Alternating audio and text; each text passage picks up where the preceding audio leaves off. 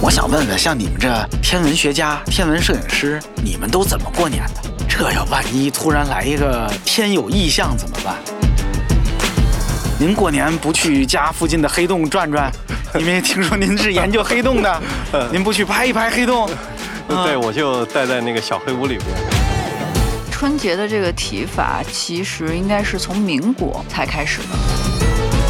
但是我听说哈，有一种说法，说我们现在的这个农历啊，把它视为我们传统文化的一部分。但是其实它是在汤若望在他们的帮助下才修成的，它是阴阳合历嘛，是吧？我听说就里边阳的那一部分是洋人带来的，所以它是阴阳合历。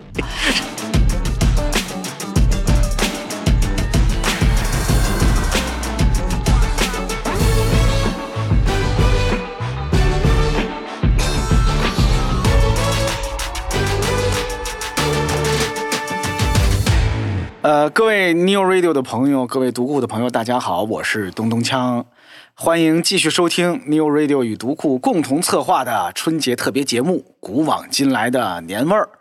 我们今天已经是这个节目的第三期了，我们照样请到了国家天文台研究员、中国科学院大学的教授苟利军老师，大家好，还有天文摄影师叶子怡老师，大家好。哎呀，我们啊前两回聊的。都是跟天文历法、跟我们过年、跟这些天上的星象有关的东西。我们这期啊，不从那么远的事儿开始聊了。我想问问，像你们这天文学家、天文摄影师，你们都怎么过年的？就就天文学家过年吗？还是说也得守在望远镜前面，也得守在什么观测的现场？你们的年都是怎么过的，苟老师？首先的话就是说，天文学家也过年，因为呃，现在过年了，向大家拜个龙年，呃，祝大家龙年精神矍铄。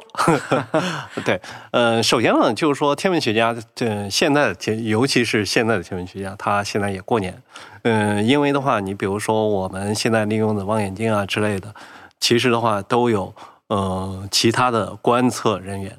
所以的话，不需要我们嗯真正的天文学家去进行观测。我甚至不知道，就现在的天文望远镜之类的，还必须有人值守吗？还是说它就不间断的一直录着观测着不就得了吗？呃，之前的话，叶子也提到了，就是说我们现在的话，不仅有光学望远镜，光学望远镜的话也需要你，比如说有人去嗯进行观测。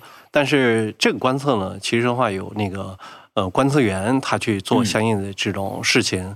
那另外呢，除了光学望远镜之外呢，我们还有空间的一些望远镜啊，比如说 X 射线啊，呃，一些你比如说射电望远镜，这些的话也是需要有人去值班，明白？去相相应的这种提前去安排它的观测，所以的话。都需要安排相应的这种观测员去去做相应的这种事情，也不需要这种专门的天文学家去做相应的这种事情了。明白？对。但是您的年是怎么过的？就像我们普通的文盲一样，这要万一突然来一个天有异象怎么办？嗯，天有异象的话，其其实呃，叶子有可能知道了，是吗？叶子老师，你们你们观测师也在家吃饺子，那万一天上出点什么事儿，谁管？哎呀，这个事儿责任好大呀！这个事儿，其实我我我之前就是还有点好奇，就是天文学家们在这个呃过年的期间有没有什么一些独特的，比如说过年的一些方式啊什么？至少我了解的，呃，应该是。没有，吃吃一陨石馅的饺子，硌牙硌牙肯定。对，其实的话就是说陨石呢，呃，只有那些做小型观测啊，类似，他们才有可能碰到。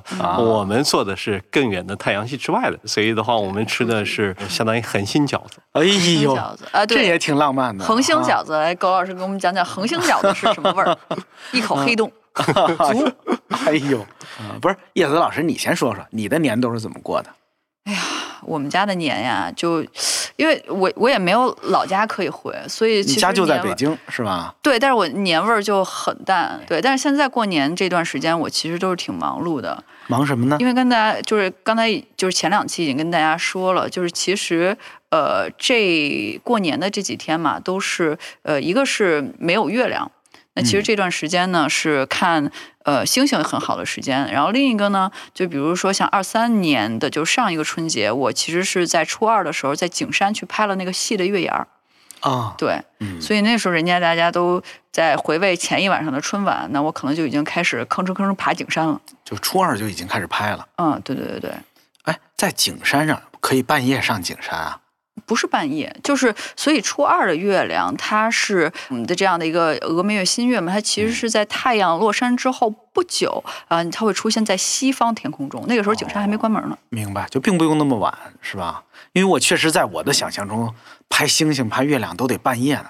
嗯，对。但是所以如果你去观察，其实我觉得就是说。我们都说，就是对于孩子这种的自然教育嘛，那其实我们现在孩子很多接触的这些景观，就像我小的时候接触那些景观都非常没意思，就是这些公园儿这些东西都是人为去创造的。但如果你想要一个不为人去呃意志去改变的一个东西，那其实就是天空。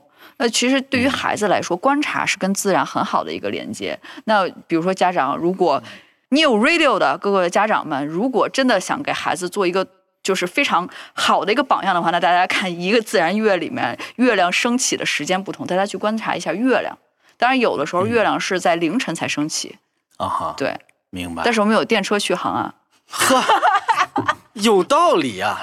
大家开上未来，带上几本读库，一块儿找个地儿是吧？等月亮。对啊，我们读库有非常多的关于天文类的书。没错，没错，没错，没错儿。对嘿，这谢子老师真是善解人意啊！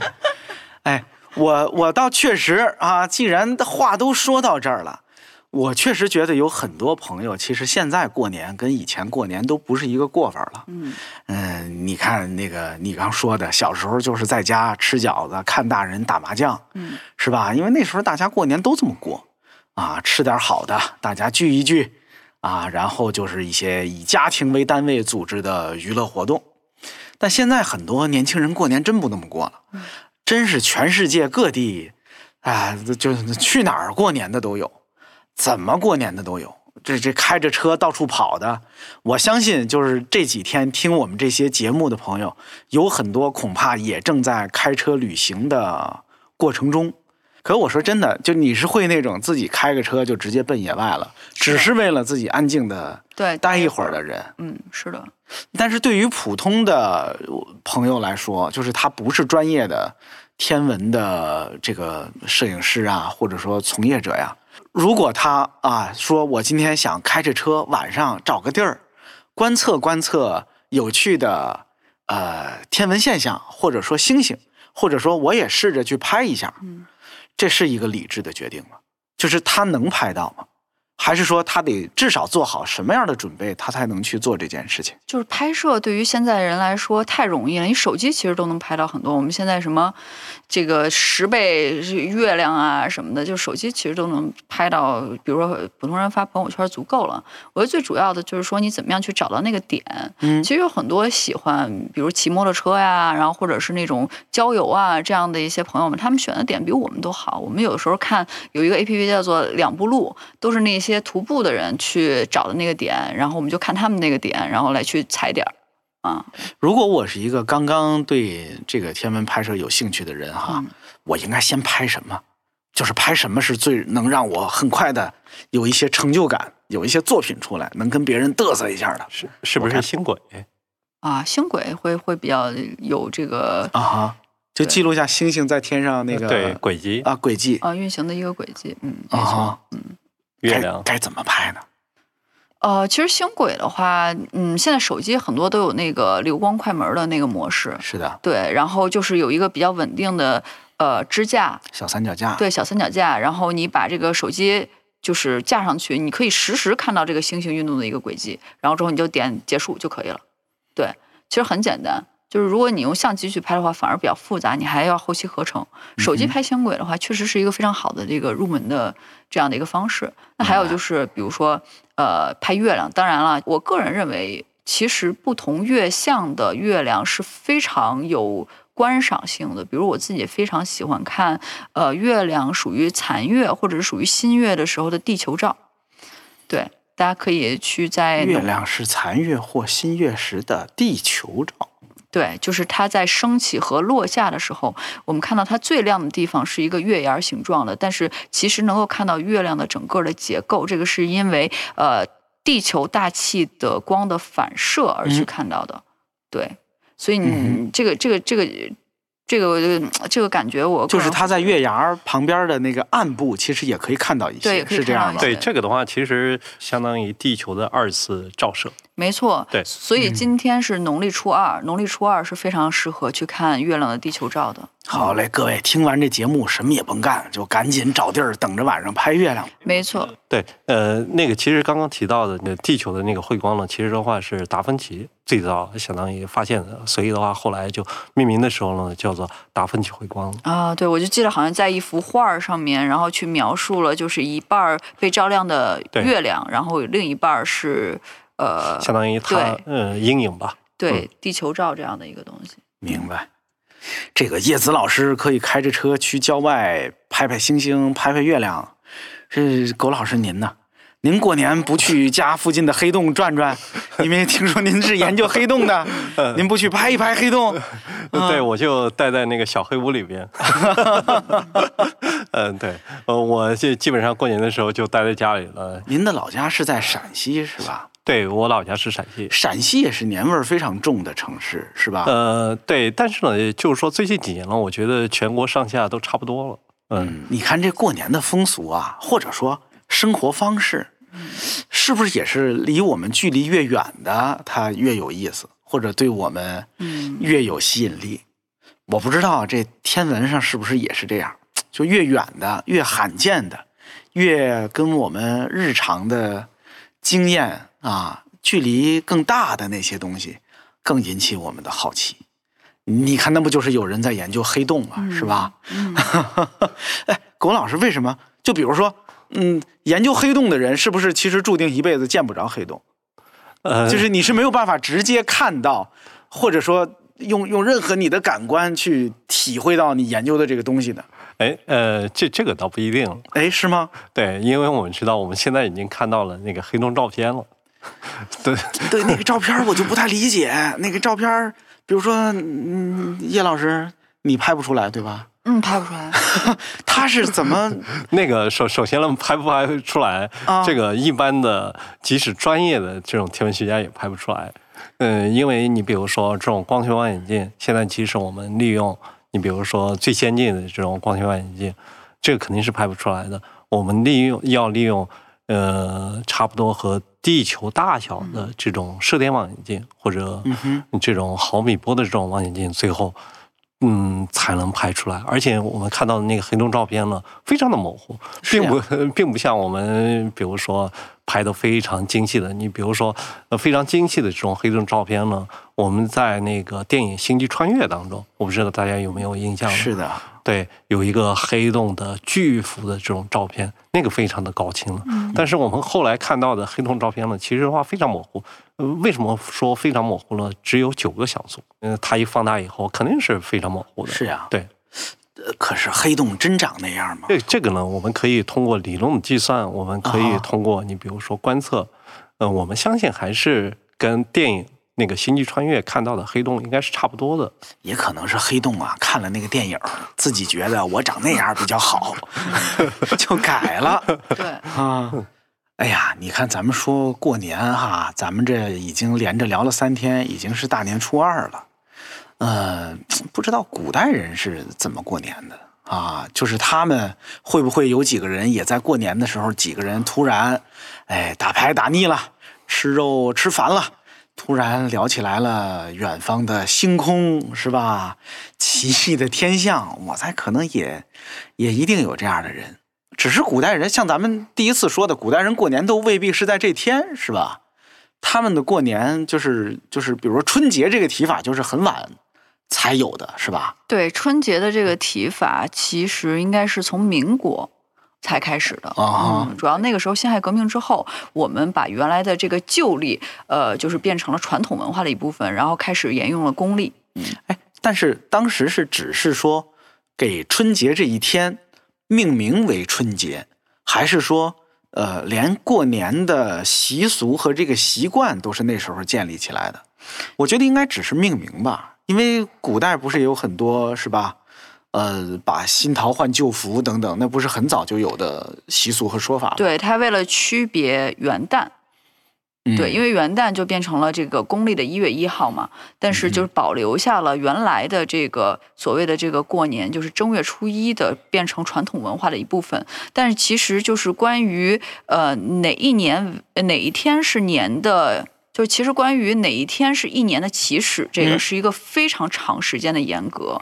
它其实最早被称为岁首，那其实上古时期，我们在第一集也说到了，就是以这个北斗东指，呃，或者是以这样的一些星辰它的一个周年式运动的回归来去作为一个呃作为一个参照物。那个时候是比较粗略的，然后之后呢，可能我们通过呃就是太阳升起的这样的一个方向来去粗略的再去定，然后在之后呢就是测影长。那所以在这个很长一段时间里，那影子最长的这一天其实是最好测的嘛。就是越长，它的这个尺度其实是越精准的。那么很长一段时间都以冬至这一天作为岁首。嗯那在岁首的这一天呢，那皇帝有一段时间是呃不早朝的，就相当于放假。那这个百姓呢，其实也可以在家里，比如说去呃去去听一些音乐，就是作乐呀、什么的这样的一个。所以这个是岁首。那直到这个汉代的时候，那从太初历的这个时候开始，从汉代开始，它就是定了这个过年这岁首的这一天是正月初一。嗯，对，嗯所以在呃这之后呢，就是呃慢慢有了这样的一个呃这样的一个沿袭。但是我听说哈，叶老师有一种说法，说我们现在的这个农历啊，嗯，你看我们把它视为我们传统文化的一部分，但是其实它是在，比如汤若望还是谁来着，在他们的帮助下才修成的。呃，而且这这也是为什么之前狗老师也说它是阴阳合力嘛，是吧？我听说就里边阳的那一部分是洋人带来的，所以它是阴阳合力，还有谐音梗呢，有这种说法吗？这个是一个很大的谬误。哦，对，就是你给这个椅子它钉一个补丁，你不能说这椅子是我修的。哎，那那其实就是这补丁有多大的问题？对，就是这补丁有多大的问题。但是阴阳合历的这个东西是从汉代以前就有了这样的一个雏形了。哦，对，并且就比如说中国的二十四节气，它为什么能申遗？不只是让你就是清明时候去祭祖，然后吃月饼，那跟节气也没关啊系啊。那那那个那个不是那个不是节气啊，别理我，朋友友们。啊，没事没事儿。对，就它它它不是，就是它是一个物候加天文的这样的一个概念，它是一个就啊二十四节气，就我我们很多人管农历叫做阴历，那其实农历作为阴阳合历，二十四节气就是它的阳历部分。还有一个关于汤若望的这个东西啊，还有一个和每年必须要炒的一个地方，就是关于中国新年怎么说。Chinese New Year、对 Lunar New Year，Lunar New Year 就是一个错误的说法。啊，这是错误的说法。，对，因为 Lunar New Year 其实指的就是纯阴历。哎，所以呢，还就得叫 Chinese New Year。对，但是呢，就是很多这个呃，特别是比如像美国啊，它这个喜欢用 Lunar New Year，为什么？是因为中中国当时的历法它辐射的太广泛了，越南、呃、韩国、日本，他们当时都过这个中国的这个新年，但是他为了关照他们的这个感受，所以就说 Lunar New Year，但其实不是的。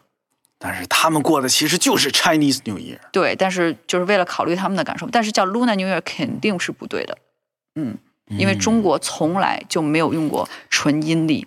希望收听我们这个节目的朋友们，呃，教育教育那些不知道这个事儿的人。嗯我看到还有另外一位车友啊，我觉得这个问题跟刚才这个也也算有点相关啊。咱大过年的，咱聊点这个 不那么科学的话题哈。这这位朋友叫浩东欧巴啊，浩东欧巴吧啊，他说。火流星就是扫把星嘛？为什么古人觉得它会带来灾祸？呃，火流星呢是流星当中的一种，流星啊它比较亮的时候呢，比金星还亮的时候呢，我们称之为叫做火流星。嗯对，嗯、它通常呢是一些小的灰尘啊，或者一些小行星进入到地球大气当中，它产生和地球大气相互摩擦，最后所所发出的光就非常亮，掉落到地球之上了，我们叫做陨石了。这是相当于火流星的一种现象。但是那种扫把星呢，其实的话是天空当中我们看到的彗星。所以的话，一种是掉到地球之上，火流星，那还在天空当中飞行，看到像一把扫帚一样的是彗星。嗯，这是两种不太一样的这种现象。然后想到了一个很有趣的插图，就是那个恐龙，它那个手不是这样吗？然后剪子，然后天空跟他说石头，然后恐龙的眼睛里啊，世界末日，很有趣。